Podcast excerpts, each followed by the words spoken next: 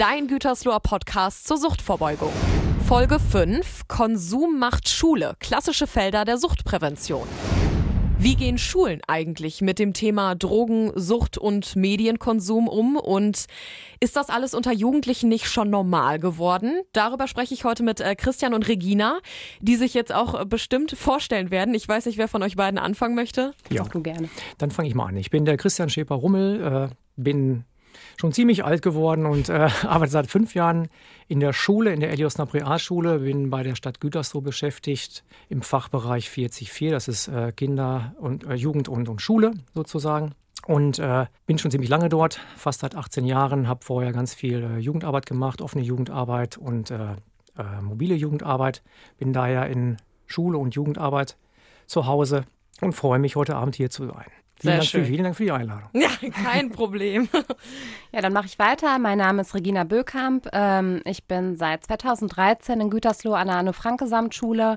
Ich habe da erst mein Referendariat machen dürfen und hatte das Glück, da zu bleiben. Und ähm, meine Fächer sind eigentlich Kunst, Geschichte und Gesellschaftslehre, aber ich durfte vor zwei Jahren eine Beratungslehrerausbildung machen und bin seitdem eben auch bei uns im Beratungsteam der Schule ähm, tätig, neben halt dem Üblichen, was dazu gehört, als Klassenlehrerin und Fachlehrerin Lehrerin eben auch im Bereich der Beratung von Schülerinnen und Schülern ja, mit im Team reingewachsen, mit in das Team reingewachsen und freue mich auch da einen Jahrgang jetzt begleiten zu dürfen als Beratungslehrerin. Dann habe ich hier ja quasi zwei Experten sitzen gegenüber von mir.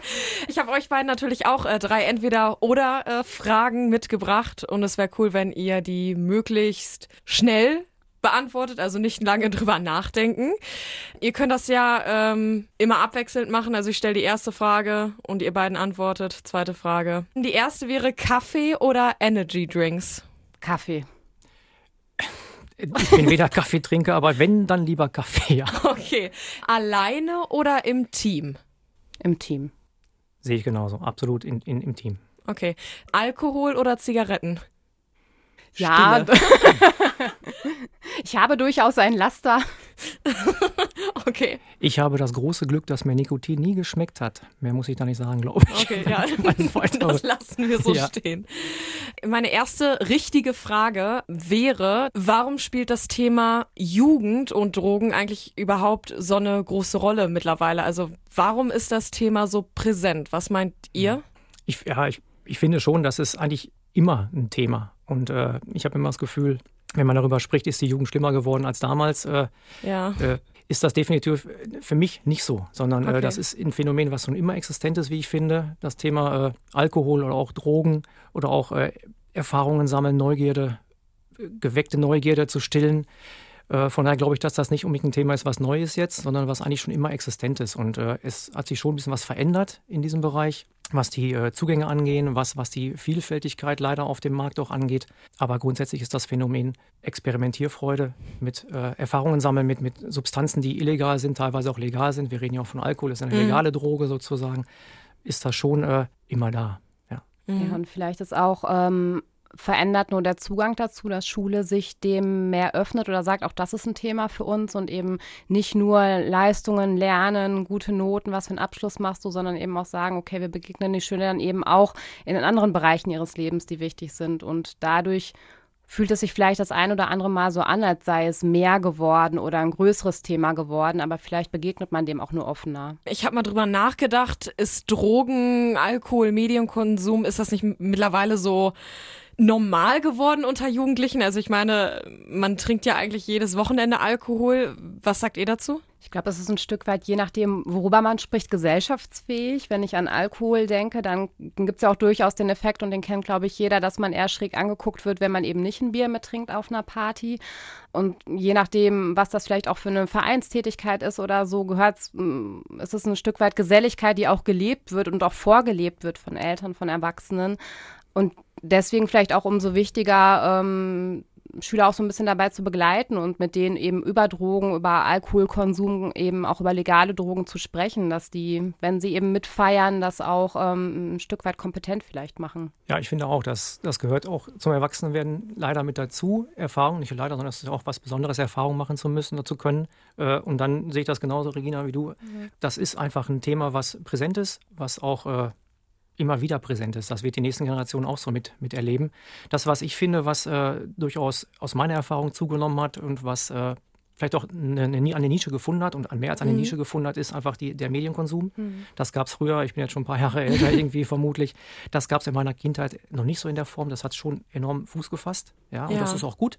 Aber auch da gilt es natürlich dann auch in Schule und Jugendhilfe Aufklärung zu betreiben, auch äh, damit um, offensiv damit umzugehen, das nicht zu tabuisieren und auch zu dämonisieren, wo man dann sagen kann, das geht alles mit, aber dafür braucht es auch Fahrpläne möglicherweise mhm. und auch Aufklärung und Präventiv mhm. präventive Angebote. Ja. Vielleicht auch als Ergänzung noch, Gesellschaft hat sich, glaube ich, auch da nochmal verändert, weil du gerade Medien sagtest, ähm, wenn man so Filme oder so guckt, dann ist das in den letzten Jahren auch wieder mehr geworden, dass zum Beispiel dann in einer Soap oder so jemand mal vor die Tür geht und eine raucht. Das mhm. gab es eine ganze Zeit lang irgendwie so gar nicht, ja. ähm, dass da im Fernsehen auch geraucht worden ist. So ein Thema wie Werbung fürs Rauchen und so ist ja auch immer mal wieder in den Medien drin und wird ja auch so politisch diskutiert.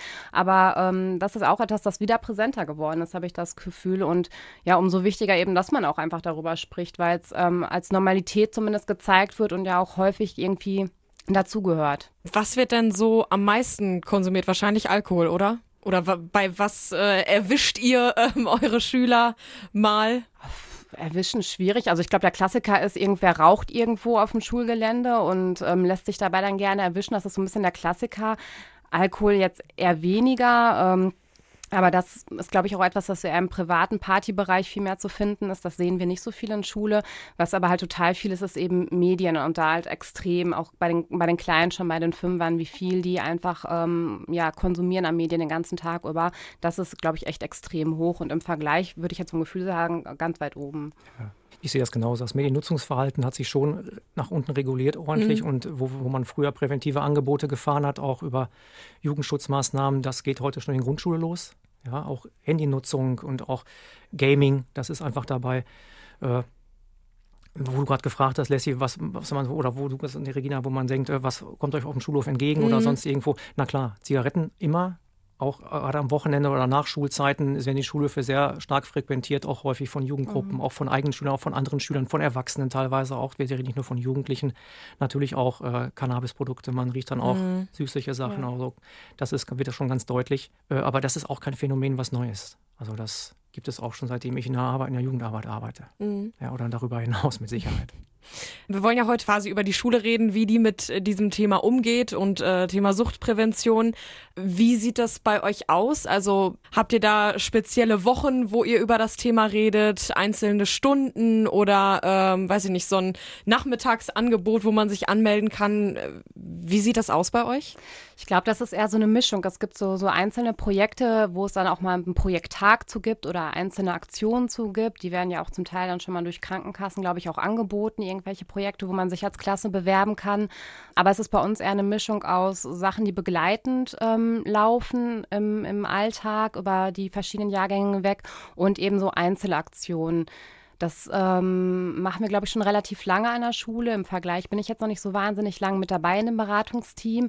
Aber ähm, wir hatten vor zwei Jahren ungefähr mit der Caritas mal geschaut, was läuft eigentlich bei uns an Schule an ganz verschiedenen Projekten und ähm, inwiefern passt das auch in so ein Präventionskonzept herein? Da hatten wir ein bisschen Unterstützung dann eben oder nicht nur ein bisschen, im Grunde haben mit uns hat die Caritas da so ein Konzept aufgestellt, um zu gucken, okay, was haben wir eigentlich? In was für Jahrgänge passt das gut rein? Wo ist das gerade verankert? Und ähm, gibt es an zusätzlichen Angeboten, die wir da noch nicht auf dem Schirm haben? Und wie gesagt, das ist ganz unterschiedlich. Wir haben einen Kollegen, der ähm, zum Beispiel so eine Medienscout-Ausbildung macht mit jüngeren Schülern, die dann nach der Ausbildung und begleitet durch den Kollegen auch in Klassen reingehen und da immer wieder äh, mit, von Schüler zu Schüler darüber sprechen, über Medienverhalten, Mediennutzungsverhalten. Und auf der anderen Seite eben auch so, ja, ich sag mal, Aktionen oder so Projekte ähm, wie ein Alkoholprojekt in Jahrgang 7, dass das eben an verschiedenen Vormittagen thematisiert wird in Klassen. Zum Beispiel auch dieser Koffer ausgeliehen wird bei der Caritas, wo wir als Lehrkräfte mit den Schülern ähm, ja da verschiedene Übungen machen können, arbeiten können.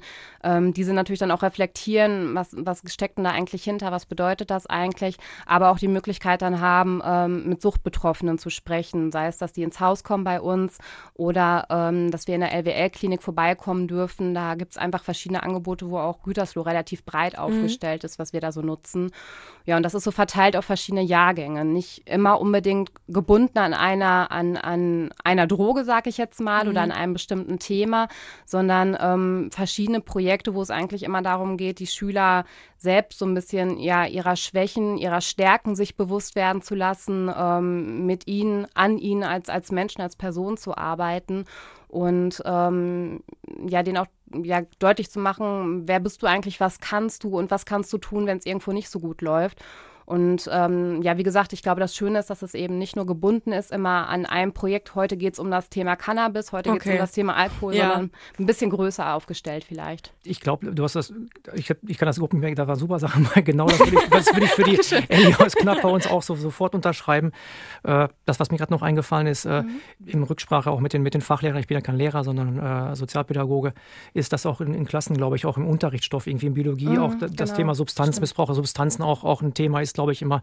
Deswegen arbeiten wir auch als äh, Schulsozialarbeiter und hoffe ich auch mit den Kolleginnen und Kollegen zusammen aus den Fachschaften dort und versuchen dann dementsprechend auch so wie solche Angebote wie der Methodenkoffer Cannabis beispielsweise, die man über die Caritas ausleihen kann oder den Methodenkoffer Alkohol äh, mit den Schülern durchzuführen. Und dann haben mhm. wir häufig natürlich, weil es auch ein sensibles Thema ist, gerade äh, Cannabiskonsum und ich meine, ich möchte euch nicht zu nahe treten, Regina, und du bist ja äh, Lehrerin. Das ist manchmal schwammig. Das hängt auch ein bisschen davon ab, möchte ich dem Lehrer das erzählen, darf ja, der das klar. wissen, soll das wissen. Und das ist natürlich die große mögliche Chance, die wir als Schulsozialarbeit haben, äh, da zu sagen, nee, wir bieten das auch an. Wir haben uns da schulen lassen, auch von, dem, von der Caritas, von den Kollegen dort. Und wir gehen dann in die Klassen rein und diskutieren danach, sprechen dann nachher noch mit den Lehrern darüber. Aber oftmals ist das so eine, so eine geschlossene Runde, wo wir dann ganz mhm. offen und auch hoffentlich enttabuisiert darüber sprechen können und auch verschwiegen darüber sprechen können. Man bekommt natürlich ganz viel mit wie das Konsumverhalten ist. Gerade weil, wir natürlich auch äh, da keinen Strafverfolgungsauftrag haben, logischerweise. Mhm. Und dementsprechend kann man dann auch gut mit Beratungs mhm. Beratungsteams zusammenarbeiten und gucken, wo muss man dann mal schauen, wo kann man Gespräche führen, wo kann man Offenheit herführen und sagen, pass auf, ich glaube, wir sollten mal in, mal in Dialog gehen. Vielleicht hast du schon mal mit denen mal Kontakt aufgenommen. Da gibt es gute Möglichkeiten, mal auch mal Erfahrung zu sammeln. Wie ist das überhaupt mit meinem Konsumverhalten?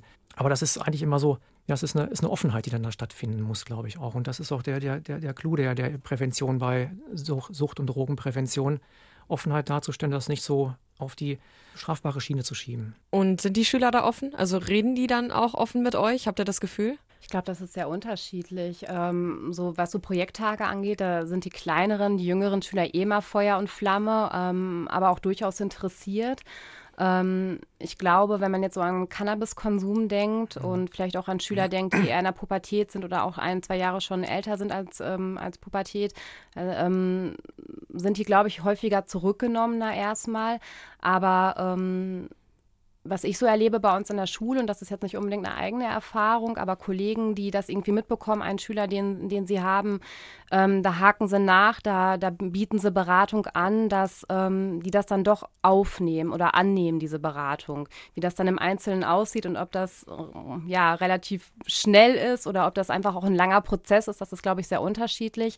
Aber dieses wahrgenommen werden und auch zu merken, da ist, da ist ein Lehrer oder jemand von der Schulsozialarbeit, irgendein Erwachsener, mhm. der mich anspricht, weil er merkt, bei mir stimmt irgendwas nicht, das nehmen die, glaube ich, schon gut an. Mhm.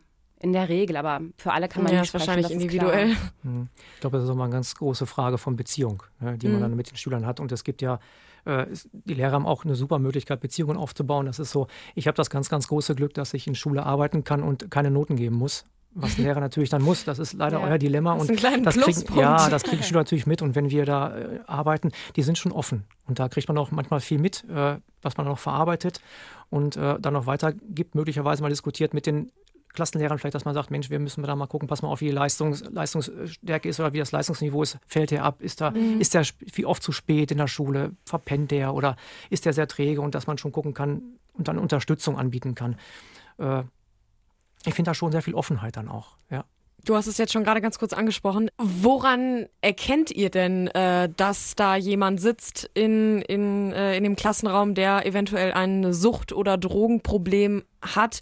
Was sind so da die typischen Signale? Ich hätte jetzt als erstes gesagt, ja, dass die Noten vielleicht auch in den Keller gehen oder was du auch gerade schon gesagt hast mit mhm. diese Verpenntheit. Äh, Gibt es da noch so Sachen, wo eure Alarmglocken äh, angehen?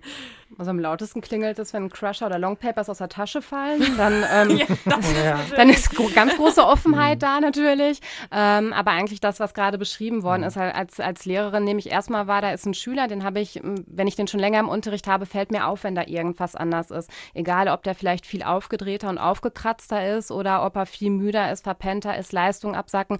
Das sind dann ganz viele unterschiedliche Möglichkeiten. Aber ich nehme erstmal wahr, da verändert sich was. Und dann fange ich an, mir Fragen zu stellen, okay, was ist da los? Und gehe erstmal in Austausch mit anderen Kollegen. Ist das nur mein Eindruck? Liegt es an meinem Fach? Liegt es in diesem Schuljahr vielleicht auch einfach daran, wo meine Stunden liegt, dass der morgens müde ist?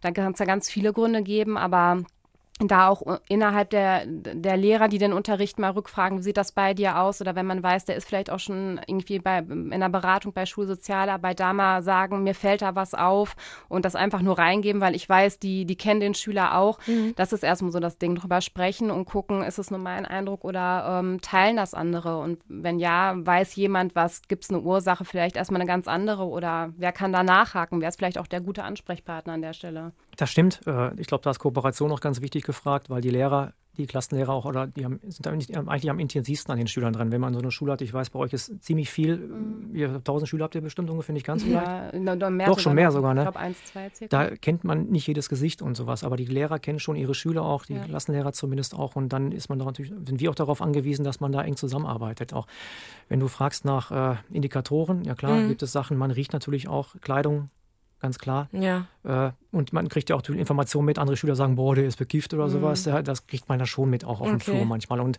na klar, solche, solche Sachen wie Leistungsabfall spielt ganz klar eine Rolle. Permanent zu spät kommen, gar nicht erreichbar sein, nicht aufnahmefähig sein. Man sieht es natürlich auch an, an, an Abläufen, Bewegungsabläufe teilweise auch, gerade wenn es um, um Cannabisprodukte geht, ist das schon eher so, eine, so was regulier was runterdrückendes irgendwie oftmals auch. Es gibt aber auch andere Konsumenten, mhm. Äh, die dann äh, anders agieren, die dann sehr aufge aufgepusht sind und dann das Gefühl haben, sie laufen hin und her und die dann andere Sachen konsumieren während des Unter- oder vor dem Unterricht auch oder währenddessen teilweise mhm. in den mhm. Pausen. Das ist mit Sicherheit äh, auch durchaus äh, ein, ein, Thema.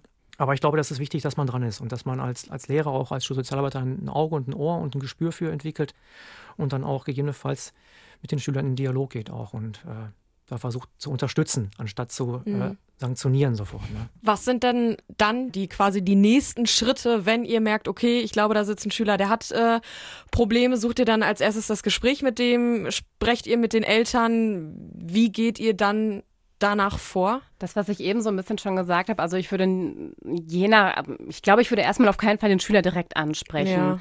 Ja. Am besten noch vor der vor Ja, genau, am besten vor der versammelten Mannschaft hast du dir gerade wieder einen durchgezogen. Was ja. ist da los? Das ist ja, einmal die Durchsage ja. des Sekretariat. Wir haben da wieder so einen Fall. Ja. Nein, also vielleicht spreche ich den direkt an, wenn ich den schon ganz lange kenne und irgendwie als Lehrerin eh schon mit dem im Gespräch war. Das mag sein, aber das erste ist, glaube ich, das, was ich eben gesagt habe. Wenn ich merke, da ist, stimmt irgendwie was nicht und ich bin vielleicht an der Stelle nur Fachlehrerin, Lehrerin und unterrichte, wie gesagt, dann nur ein bestimmtes Fach, dann ähm, frage ich erstmal nach bei den Klassenlehrern, ist bei dem irgendwie was los? Da, ähm, der fühlt sich für mich anders an als sonst, ich nehme den anders wahr, der verhält sich anders, die Noten stimmen nicht mehr. Also das, was wir eben schon gesagt haben. Und gehe erstmal mit den Kolleginnen in einen Austausch darüber, ob die meine Veränderung oder meine Wahrnehmung da teilen, was ich so beschreibe, um so ein bisschen ja Ursachenforschung, sag ich mal, zu betreiben. Und was ich eben auch sagte, wenn ich weiß, der ist vielleicht schon angebunden an die Schulsozialarbeit oder an einen bestimmten Beratungslehrer, dann ist das auch ein, eine Ansprechperson für mich erstmal, dass man da gemeinsam in so einen Austausch geht. Und je nachdem, was sich daraus entwickelt aus diesem Austausch, wenn da eben mehrere Kollegen sagen oder eben auch Schulsozialarbeit, ja, da kann was hinter sein, dann ist eben die Frage, okay, wer geht jetzt in so ein Gespräch mit den Schülern rein? Wer ist die geeignete Person? Ist das möglicherweise ein Klassenlehrer, weil das eine gute Bindung, eine gute Beziehung ist und die auch schon oft Gespräche vielleicht geführt haben? Oder ist es gerade eben keiner der, der Lehrkräfte, ähm, sondern eben jemand aus dem Team Schulsozialarbeit, der da als Außenstehender sagen kann, du, ähm, ich suche heute mit dir das Gespräch, weil ähm, deine Klassenlehrer oder ein Fachlehrer hat mich gebeten, weil die dich anders erleben und dann mhm. erstmal so relativ offen in so ein Gespräch reingehen. Aber erstmal der Austausch und dann erstmal mit dem Schüler ins Gespräch gehen und dann entwickelt sich das ja im Grunde auch mhm. weiter. An welcher Stelle hole ich auch die Eltern mit ins Boot, bin ich auch verpflichtet, sie irgendwann vielleicht mit ins Boot zu holen. Aber das ist dann eben tatsächlich von, von dem Fall erstmal auch abhängig, wie der sich gestaltet. Oder externe Hilfe, ne? Caritas, lasse ich mich da mal beraten, rufe ich da einfach mal an und schildere, ich habe da das und das, was mache ich jetzt am besten? Dem kann ich wieder nichts dazu hinzufügen. Ich habe viel Ruhepause, sehr gut. Äh, also es passt, ja. würde ich genauso sehen. Äh, kleiner, keiner ist irgendwie in der Schule auch alleine. Das ist ja. immer das Gute, glaube ich, dass man versucht, sich äh, zu vernetzen, auch in, im Kollegium auch. Und da zähle ich auch dann die Schulsozialarbeit oder andere Akteure der Schule mit dazu. Du hast es auch vorhin schon super gesagt, ein Beratungsteam mhm. bist du auch angegliedert und ich auch. Und wenn Kollegen kommen oder wenn wir das haben, dann diskutieren wir es immer erstmal im, im Beratungsteam und gucken, äh, wie wir da vorgehen wollen. Ideen sammeln, äh, Erfahrungen, die jeder so gemacht hat mit dem Thema. Klassenlehrer ist eine super mhm. Sache, auch zu schauen, wie eng ist der dran oder wie eng ist die Klassenlehrerin dort dran und dann zu schauen, welchen Vorgang hat man. Es gibt natürlich auch Schüler, die in, im, im, Drogenkonsum äh, schon so weit vorangeschritten sind, die teilweise auch dann schon Psychosen entwickelt haben mhm. und gegebenenfalls auch, äh, ich sag mal, äh, Äußerungen treffen, ja. die dann äh, darin münden, dass man sagt, ich, ich möchte nicht mehr, ich kann nicht mehr und was. Und dann ist es natürlich schon, dass man dann schnell agiert und schaut. Mhm. Und dann ist natürlich die Eltern auch ganz klar mit dem Boot oder auch andere Fachinstanzen die Caritas immer oder möglicherweise auch die Kinder- und Jugendpsychiatrien oder Psychiater hier oder auch Psychologen hier in Gütersloh. Das äh, klappt aber nicht ganz gut. Mhm. Und Eltern äh, auch bestimmt irgendwann mit da reinzubinden, aber ich glaube, da gibt es vorher ganz viele Wege, wo man dann äh, auch versuchen kann, mit dem Jugendlichen erstmal in Kontakt zu treten, weil es ein schwammiges Ding. Und viele Eltern wissen vielleicht gar nicht darum, mhm. äh, wie man da dann umge damit umgeht, um dann möglicherweise die Beziehung nicht direkt mhm. zu zerstören. Immer davon abhängig, wie intensiv ist das. Ja. Macht man sich total Sorgen und Gedanken, ist ja. da wirklich Not, dass da vielleicht ein stationärer Aufenthalt gefordert ist. Äh, dann natürlich sofort mit den Eltern auch, aber grundsätzlich gibt es da viel Handlungsspielraum nochmal. Aber ich glaube, der Austausch ist es, oder? Ja, ja und eben auch das, das Wichtige für, für uns als Schule, dass wir so Teams haben, wo auch Schulsozialarbeit mhm. drin ist, die eben nicht diese Lehrerrolle haben, weil wenn da mal was dran ist an einem Fall und der Schüler muss auch jeden Tag weiterhin zur Schule kommen und will mhm. irgendwann seinen Abschluss machen, sammelt Noten, sollte der das auch mit einem guten Gefühl tun können und nicht das Gefühl haben, ich bin jetzt derjenige, der mal beim Kiffen erwischt worden ist, sondern ja, meine Lehrer haben das mitbekommen, vielleicht ein Teil dann nur der Klassen, die Klassenlehrer oder wer, aber trotzdem habe ich das Gefühl, ich kann auch in den Unterricht zurückkehren und in der Schule aber auch Unterstützung finden. Und, und mir ist das nicht peinlich oder ja, genau. unangenehm. Genau. Mhm. Das ist völlig okay, dass ich mir Unterstützung hole, aber für mich ist es gerade eben nicht eine der Lehrkräfte, weil es sich vielleicht auch komisch anfühlt. Mhm. Stichwort Eltern mit ins Boot holen. Wie steht ihr mit denen so in Kontakt? Kriegen die zwischendurch auch mal irgendwelche Infoveranstaltungen oder ähm, wie sieht das aus? Also wie arbeitet ihr mit den Eltern so zusammen? Also so über Projekte, du hast ja eben gesagt, auch Biologieunterricht und sowas, ne? Ähm, über Projekte, die einfach fest geplant sind, da gibt es häufig dann auf so Elternabenden einmal so, so einen gemeinsamen Input auch, wo die Eltern wissen, es steht jetzt ähm, im Bereich Biologie auch ähm, ja, Sexualunterricht und Sexualkunde findet statt. Ähm, es hat ja auch was Präventives ähm, ja mit in diesem Bereich, spielt das ja eine mhm. Rolle. Ähm, da gibt es Infoveranstaltungen, dass die einfach auch wissen, was da laufen. Oder eben dieses Alkoholprojekt, was wir in Jahrgang 7 machen, da werden die definitiv darüber informiert. Ist auch nicht immer unwichtig, weil wenn wir Besuche machen wie die LWL-Klinik und eine Familie hat da vielleicht auch schon eine Anbindung, weil eben jemand ähm, ja. krankheitsbedingt dort auch schon mal war, dann ähm, sollte das auch besprochen werden, ne? dass das alles einfach auch gut klappt und für alle Beteiligten in Ordnung ist. Bei uns ist das auch so, wenn wir äh, Angebote machen äh, in der Schulsozialarbeit, dann gibt es natürlich immer einen Infobrief an die Eltern über die Schule raus, dass da was stattfindet und dass sie auch wissen, dass da vielleicht heute kein klassischer Unterricht stattfindet, sondern so ein Präventionsprojekt, so ein Präventionstag zum Thema Cannabis oder Alkohol oder auch Medien. Äh, da sollten die schon informiert sein. Was noch ganz spannend ist, glaube ich, äh, seit, ich habe gestern gelesen, noch seit 18 Jahren oder so, ziemlich langer Zeit schon, gibt es das äh, so eine theaterpädagogische Werkstatt in Osnabrück, die kommen mit dem, mit dem Projekt Natürlich bin ich stark in die weiterführenden Schulen. Mhm. So Klasse 6 geht das teilweise schon los, äh, in den, an den Gymnasien, Klasse 7, 8 ganz gerne auch so, auch mit den Themen äh, Suchtprävention, äh, Cybermobbing, wo auch Medienkonsum eine Rolle spielt. Und in diesem Umfang oder in diesem Zusammenhang wird immer eine Elternpräsentation stattfinden, findet jedes Jahr, jedes Jahr statt, in der Regel äh, im großen Rahmen, kooperativ mit sämtlichen Schulen. Das heißt, Eltern aus sämtlichen Schulen Güters, Stadt, der Stadt Gütersloh haben die Möglichkeit, beispielsweise im Kreishaus in Gütersloh oder auch in den verschiedenen Aulen der, der, der Gymnasien oder der, der anderen weiterführenden Schulen daran teilzunehmen, sich das Theaterstück anzugucken über zwei, drei Stunden und dann in Dialog zu gehen mit den äh, mit den Theaterpädagogen, aber auch mit den Akteuren der Suchtprävention, beispielsweise ein Kollege von der Caritas, der Lars Riemeyer ist dann oft dabei, mhm. oder auch die Kollegen von der, von der Kripo, für den, äh, die Frau Ogan. Ja. Ja, und das ist immer ganz spannend. Dann, mhm. dass die Eltern mitkriegen, das werden, bekommen unsere Kinder anschließend mit in den nächsten Wochen und dann kann man auch zu Hause das aufgreifen, das Thema. Mhm. Ja, und also es ist schon eine Beteiligung auch dort, ja. Als Beispiel. Es gibt auch viele andere Sachen der Beteiligung auch noch. Was für Ratschläge würdet ihr ähm, Eltern geben, die jetzt vielleicht ein Kind in der Schule sitzen haben, das ein Drogen- oder Suchtproblem ähm, hat? Was gebt ihr denen für Ratschläge, mhm. Tipps? Das ist ja in der Tat so für mich so ein bisschen das, so eine, so eine Dilemmafrage. Also ja. mh, mm, Einerseits bin ich äh, Schulsozialarbeiter und versuche da fachlich darauf zu reagieren und auch zu antworten. Andererseits bin ich natürlich auch Vater und mhm. habe natürlich dann auch diesen, das im Hinterkopf, wie würde ich damit umgehen, wenn mich das betreffen würde. Ja? Mhm. Und eigentlich ist es so, dass man da versuchen muss, erstmal, würde ich schätzen, erstmal ein bisschen Druck rauszunehmen, das nicht so äh, zu dämonisieren, sondern das sind Entwicklungen, die stattfinden und das sind manchmal auch äh, Phasen, die stattfinden. Aber ich glaube, Offenheit ist da richtig und nicht, nicht die gelbe Karte zu ziehen und die rote Karte zu ziehen und dann zu sagen, das sofort zu dramatisieren, sondern im Dialog zu bleiben mit dem, mit dem Kind, mit dem eigenen Kind, Möglichkeiten zu finden, gemeinsam Ressource, Ressourcen zu, äh, zu stärken nochmal, aber auch, auch Lösungen zu finden, vielleicht gemeinsam. Mhm. Komme ich damit klar, wenn ich, wenn ich das konsumiere? Steht das meinen Entwicklungen im Weg? Steht das meinen Perspektiven im Weg? Was möchte ich mal werden? Möchte ich einen guten Abschluss machen? Möchte ich eine Ausbildung? Möchte ich Oberstufe machen? Oder was auch immer? Ist das hinderlich daran? Mhm. Kann ich das regulieren auf, auf einen Wochenendkonsum, wie auch immer das ist? Also, das sind eher so die Sachen und äh, den Eltern natürlich bei uns aus der, aus der Beratungssequenz heraus äh, das Gefühl zu geben: Mensch, da gibt es Fachleute in Gütersloh, da kann man sich immer Hilfe holen, da ist immer ein offenes Ohr, da gibt es Broschüren, auch im Internet gibt es viele interessante Seiten, wo man sich mal einlesen kann, um sie in eine Handlungssicherheit zu kriegen. Aber ich glaube, das Größte ist, die Nähe nicht zu verlieren zu seinem Kind. Mhm. Kann ich nur voll unterstreichen. Also, das ist einfach dieses ins, ins, Gespräch kommen. Ne? Und dann das, was du gesagt hast, auch Druck rausnehmen, mhm. entschleunigen, gemeinsam sprechen, wo stehen wir, wo soll der Weg hingehen und wer kann uns jetzt gerade helfen. Und das ähm, auch, wenn man da ne, im Beratungsteam als Lehrer vielleicht noch ein bisschen mehr Erfahrung hat als nur als Fachlehrer, aber da ist auch für mich immer das Ding, ich, ich hole mir auch Beratung und das ist das, was ich Eltern auch immer empfehlen würde. Im Haus nochmal äh, vielleicht ins Gespräch gehen mit Schulsozialarbeit, die nochmal viel mehr Kontakte haben als ähm, ich die als Lehrerin habe oder eben direkt sagen, ich wüsste da jemanden oder ich weiß da jemanden sogar, ähm, wo sie sich Unterstützung holen können. Also ich berate Eltern und berate sie dann auch dahingehend, sich dieses weiterzuholen mhm. bei, mhm. bei anderen, die da Experten sind.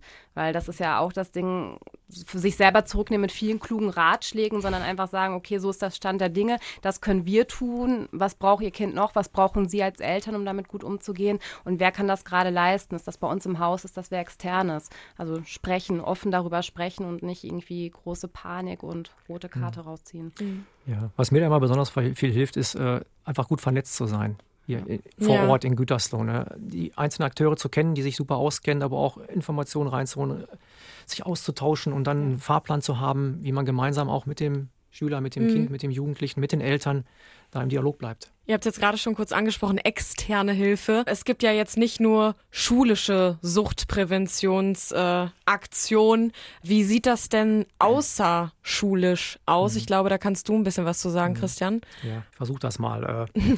Versuchen ist gut. Ja, das, ist, das ist schon mal, schon mal der, der, erste Anfang schon mal. Dadurch, dass ich natürlich jetzt äh, überwiegend in den letzten vier, fünf Jahren in Schule arbeite, und früher in der Jugendhilfe auch, in der Jugendarbeit, der dort aktiv war, gibt es da auch schon eine Möglichkeit. das haben wir auch schon benannt. Das ist immer auch Beziehung, das ist das offene Gespräch, Beratungsangebote auch in, in, äh, in, mhm. in Jugendhäusern. Projekte, die da stattfinden, äh, Selbstbehauptungskurse zu machen, auch Stärkung, Selbstbehauptungsstärkung zu haben.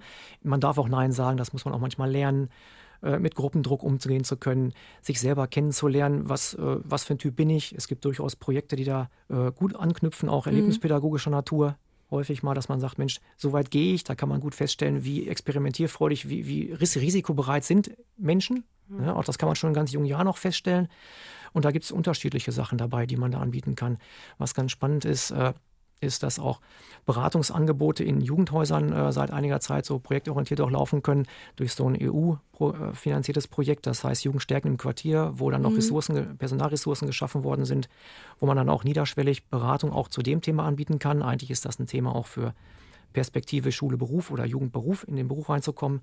Aber Jugendliche kommen äh, auch mit allem, was sie haben in Jugendhäuser. Das heißt, die kommen dahin, weil sie sich da wohlfühlen, weil sie sich da heimisch fühlen, weil sie da Leute kennenlernen oder kennen, denen sie vertrauen und dann entsprechen die auch ganz, über ganz viele mhm. Sachen. Und das ist natürlich ein guter Ansatzpunkt, auch da offen zu sprechen darüber, äh, konsumiere ich, was konsumiere ich, wo muss ich aufpassen, ist das noch okay, woran, was hindert mich woran? Und da sind natürlich die Kollegen und Kollegen vor Ort auch super Ansprechpartner. Eine Frage geht mir noch durch den Kopf. Ich weiß nicht, ob ihr die beantworten könnt, ob ihr vielleicht eine Schweigepflicht habt. Aber, Haben jetzt? Ähm, ja, bitte.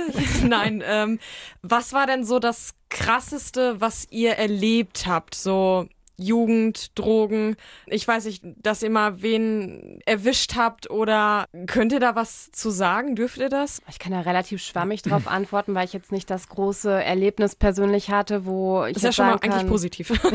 ja, das ist eher, ähm, es, es, gibt Schüler natürlich ne, an den weiterführenden Schulen, dafür ist es eine große Schulgemeinde. Ich finde eher, ähm, wenn man bei einzelnen Schülern so Hintergründe erfährt und ein bisschen genauer erfährt, was da los ist, sei es familiär oder durch irgendwie Schicksal Schicksalsschläge, was auch immer. Also ähm, ich glaube, das ist etwas, was mir persönlich näher geht als der eine Schüler, der jetzt gerade ähm, da beim Kiffen erwischt worden ist. Okay. Wenn man so dieses Persönliche dahinter erfährt, das finde ich, ähm, es fühlt sich für mich bedeutsamer an. Ich überlege gerade, ja, das, was äh, mir so durch den Sinn kommt, ist, liegt schon ein bisschen länger zurück auch, ist, sind so Sachen, dass ich da, wo ich da merke, dass Menschen oder auch Kinder oder Jugendliche unter Drogenkonsum oder, oder auch Menschen unter Drogeneinfluss manchmal komische Sachen machen und dann eigentlich gar nicht mehr wissen, was sie machen, manchmal machen. Da ist so eine Situation früher in der Jugendarbeit gewesen, in der offenen Kinder- und Jugendarbeit, wo da ein Konflikt war und mhm. ein Schüler, ein Jugendlicher, ein Schüler, ein Jugendlicher bewusst äh, konsumiert hatte. Ich vermute, äh, Cannabis oder auch andere Sachen ja. irgendwie auch. Und der dann selber nicht mehr Herr seiner, seiner Lage war und der gewaltbereit war und, äh, und dann irgendwie auch nicht mehr gewusst hat, was er tut. Und wo ich dann dachte, hm, jetzt wird es gleich ganz eng. Und äh, mhm. äh, der hatte schon einen Schüler auch am, wirklich am Hals gehabt auch und dann muss man natürlich dann auch inter, intervenieren. Und dann habe ich richtig Glück gehabt, dass er nicht äh, wirklich dann den finalen Schritt gemacht hat und mich da wer weiß wie äh, verprügeln wollte. Ja. Sondern äh, ich habe dann gemerkt, wirklich, der guckt ganz woanders hin. Der ist gar nicht mehr Herr seiner. Sinne und hat er mir nach ein paar Stunden gesagt, Christian, äh, ich, ich wusste nicht, was das ist. Und ich hätte das wahrscheinlich gemacht, aber ich, da schwirrten mir Sachen im Kopf herum. Ich hätte nicht gewusst, was dann passieren sollte. Und das war schon eine Situation, wo ich dachte, Mensch, okay, da sind schon, passieren schon Sachen manchmal unter Drogeneinfluss, wo wir dann auch das Gefühl haben, wir haben vorhin mal kurz darüber gesprochen, dass es noch andere Drogen gibt, die auch eine Rolle spielen, die man vielleicht gar nicht so mhm. einschätzen kann. Da gibt es noch viele andere Sachen, die für mhm. Jugendliche gerade attraktiv sind heute, die frei zu bekommen sind, übers Internet teilweise, die unabhängig von Cannabisprodukten immer. Und dann weiß man nicht, was das ist und wie die gerade reagieren, die, die Menschen unter, unter, unter dem Einfluss. Da habe ich schon ein bisschen Bedenken gehabt. Ich habe gedacht, da kriege ich gleich einen verpasst ordentlich. Das ist schon erschreckend, mhm. so wie, wie die dann neben sich stehen, mhm. ne? Ja, genau. Also die meisten merken das ja dann auch am nächsten Tag oder ein paar ja. Stunden später, Mensch, was habe ich da überhaupt gemacht? Ja, genau. Mhm. Also, also es ist schwierig. Also da muss man auch gucken, wie man damit umgeht, auch deeskalierend damit umgeht und nicht den ja. Konflikt, den Kontakt sofort sucht und den anfasst und der sagt, jetzt hör mal auf damit, sondern ja. auch vorsichtig und sagt, komm, lass uns ein bisschen ja. Sachen, Druck aus der Situation rausnehmen und wieder runterkommen. Das geht oftmals auch. Ne? Aber es, äh, es kann schon brisant werden auch. Habt ihr noch was, worüber ihr unbedingt sprechen wollt, was ihr loswerden wollt? Ja, ich würde gerne Lanze für die Jugend brechen. Also es ist nichts anders als sonst auch. Und Jugendliche müssen auch die Erfahrungen machen, äh, auch, auch mit Medien jetzt. Das ist die Frage, ja. wie man damit umgeht und wie ist, wie ist die Jugendhilfe, wie ist die Gesellschaft und wie ist die Schule ausgerichtet, in Präventionsarbeit dazustehen, was können wir anbieten, welche Angebotspalette ist da zur Verfügung. Ich glaube, da gibt es noch Handlungsspielraum, da gibt es noch viel mehr Möglichkeiten, da noch anders zu arbeiten äh, und auch, auch in Schule noch anders zu arbeiten, vielleicht manchmal auch vom Lehrplan abweichen mhm. zu können und dann zu sagen, es geht jetzt mal um soziales Lernen, um, um Drogenprävention im, im ganz anderen Sinn, Mhm. Ja?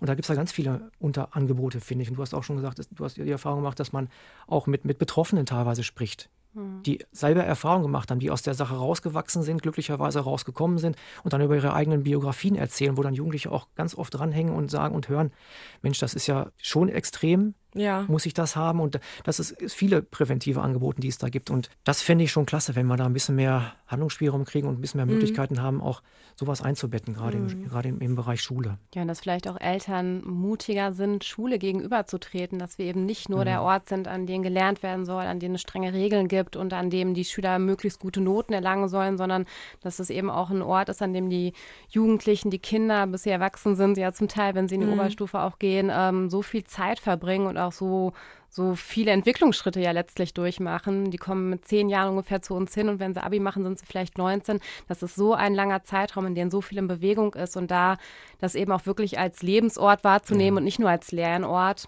Das ist toll. Und das mhm. finde ich, ähm, finde ich auch ganz wichtig. Und manchmal sind Eltern auch so nervös, wenn sie zu den Sprechtagen kommen und denen da Mut zu machen mit, äh, wir haben ja alle dasselbe Ziel, es geht ja, ja gerade um ihr Kind. Das, das ist mir irgendwie auch wichtig, dass sie Okay. ja auch mutig sind bei uns, die Eltern auch. Super, super Schlusswort. die perfekten Schlusssätze. Ja, danke, dass ihr heute bei mir wart. Es war echt Gerne. nett. Ja, Vielen Dank. Danke dich auch. Ebenfalls.